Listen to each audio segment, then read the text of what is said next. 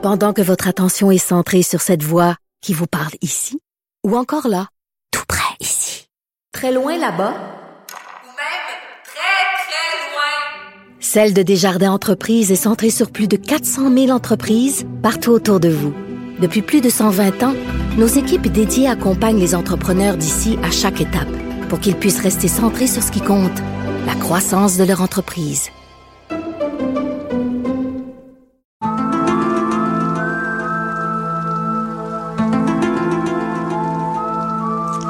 Les théories du complot avec Alexandre Moranville-Ouellette. Salut, Richard. OK, là, c'est la théorie du complot la plus weirdo. Tu penses? Ben oui. Tu trouves? Sur les Catalans, c'est ça que tu fais? Ah, c'est une théorie de- faite par, par certains Catalans, de toute évidence. OK, tout, tout est catalan. Tout, tout- Beaucoup de les, les- choses, les personnes beaucoup de les, plus, les- les célèbres à travers l'humanité qui ont changé les choses, c'est les Catalans. Ben, beaucoup. Là, ce que, ce que je ramène, je vais faire une belle mise en contexte. Là, en plus, c'est d'actualité. hein. C'est une nouvelle qui est sortie là, lundi, euh, puis qui fait un petit scandale, entre autres en Catalogne. Comme quoi, le gouvernement catalan, euh, sur plusieurs années, là, aurait donné aux alentours, là, c'était 3 millions d'euros euh, à un organisme assez spécial, un institut qui s'appelle le Institut Nova Historia ou le New History Institute, bref, l'Institut de l'Histoire Nouvelle en français, qui est un institut assez controversé, qui euh, avance toutes sortes de théories. Ben oui, limite complotiste, euh, appelé par certains intellectuels l'équivalent d'une moderne d'une secte intellectuelle. Euh, assez étrange qui a toutes sortes de revendications comme quoi euh, ben au travers de l'histoire les Catalans auraient été réprimés euh, culturellement et historiquement de la part de Castille, donc du reste du gouvernement espagnol, pour effacer toute trace des grandes réalisations catalanes dans l'histoire de l'humanité. Oh, OK.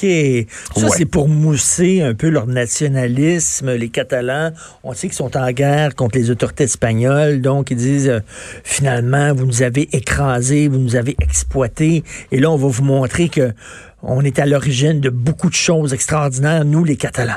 Ouais, exactement. Puis Comme- même qui, qui serait catalan? Ouais, c'est ça.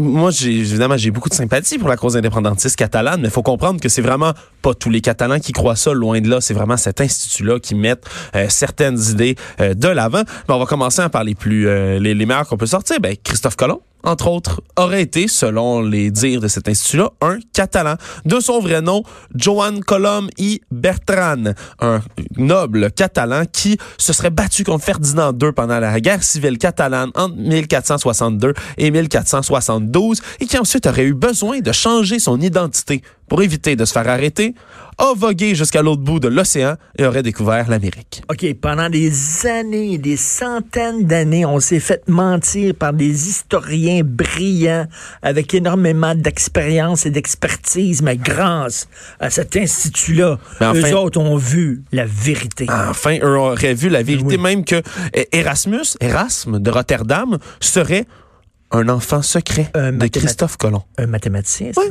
oui. Erasme, ce serait un enfant bâtard. Oui, de Christophe Colomb. Ben oui. Le deuxième fils, pour être très exact. Ben oui. Bon, là, les liens commencent à être télus. À peu près tout ce qui traite découverte de l'Amérique et Espagne, puis ça, il y en a beaucoup, euh, est ramené à la Catalogne, que ce soit Hernán Cortés ou Francisco Pizarro, qui sont, on le rappelle, là, ceux qui ont mis à genoux là, les empires aztèques et mayas. Ben oui, Cortés. Euh, ben oui, Cortés, ben, qui, ont fait aussi des génocides, mais en- Ben oui. n'en parlons pas trop. Mais ces deux hommes-là, ben, seraient en fait Francisco Pinos de Soicaro. Et euh, donc, de son vrai nom, ben, Francisco Pizarro, lui, serait en fait un Catalan.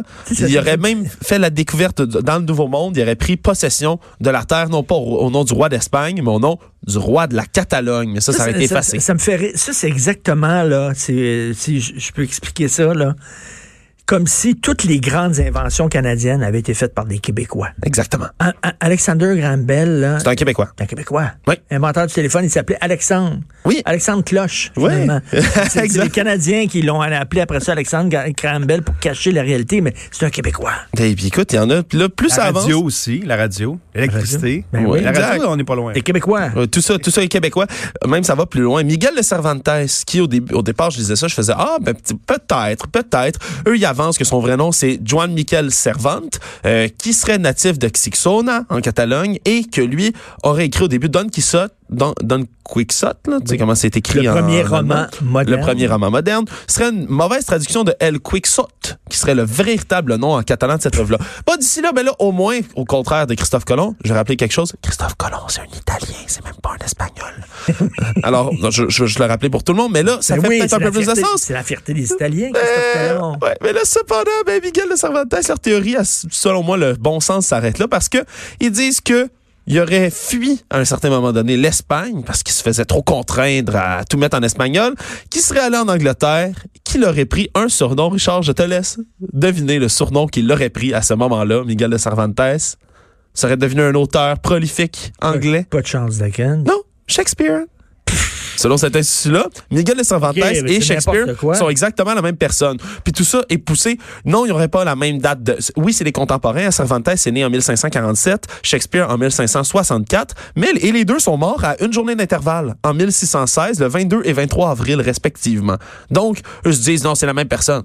C'est la même, même, même OK, personne. mais attends, mais qu'un institut comme ça qui arrive avec des théories coucou est une chose. Mais là, que tu apprends que le gouvernement catalan a financé ça, Ouais. ça, c'est weird. Mais, c'est- mais c'est et là que c'est complexe. C'est que là, c'est pas un financement direct, c'est des, des, ça s'appelle en anglais des subsidies, c'est des retombées comme économiques qui vont venir à certaines compagnies médiatiques qui sont reliées à cet institut-là, qui font des documentaires pour eux, euh, parce qu'ils ont produit beaucoup, beaucoup, beaucoup, beaucoup de documentaires. Là.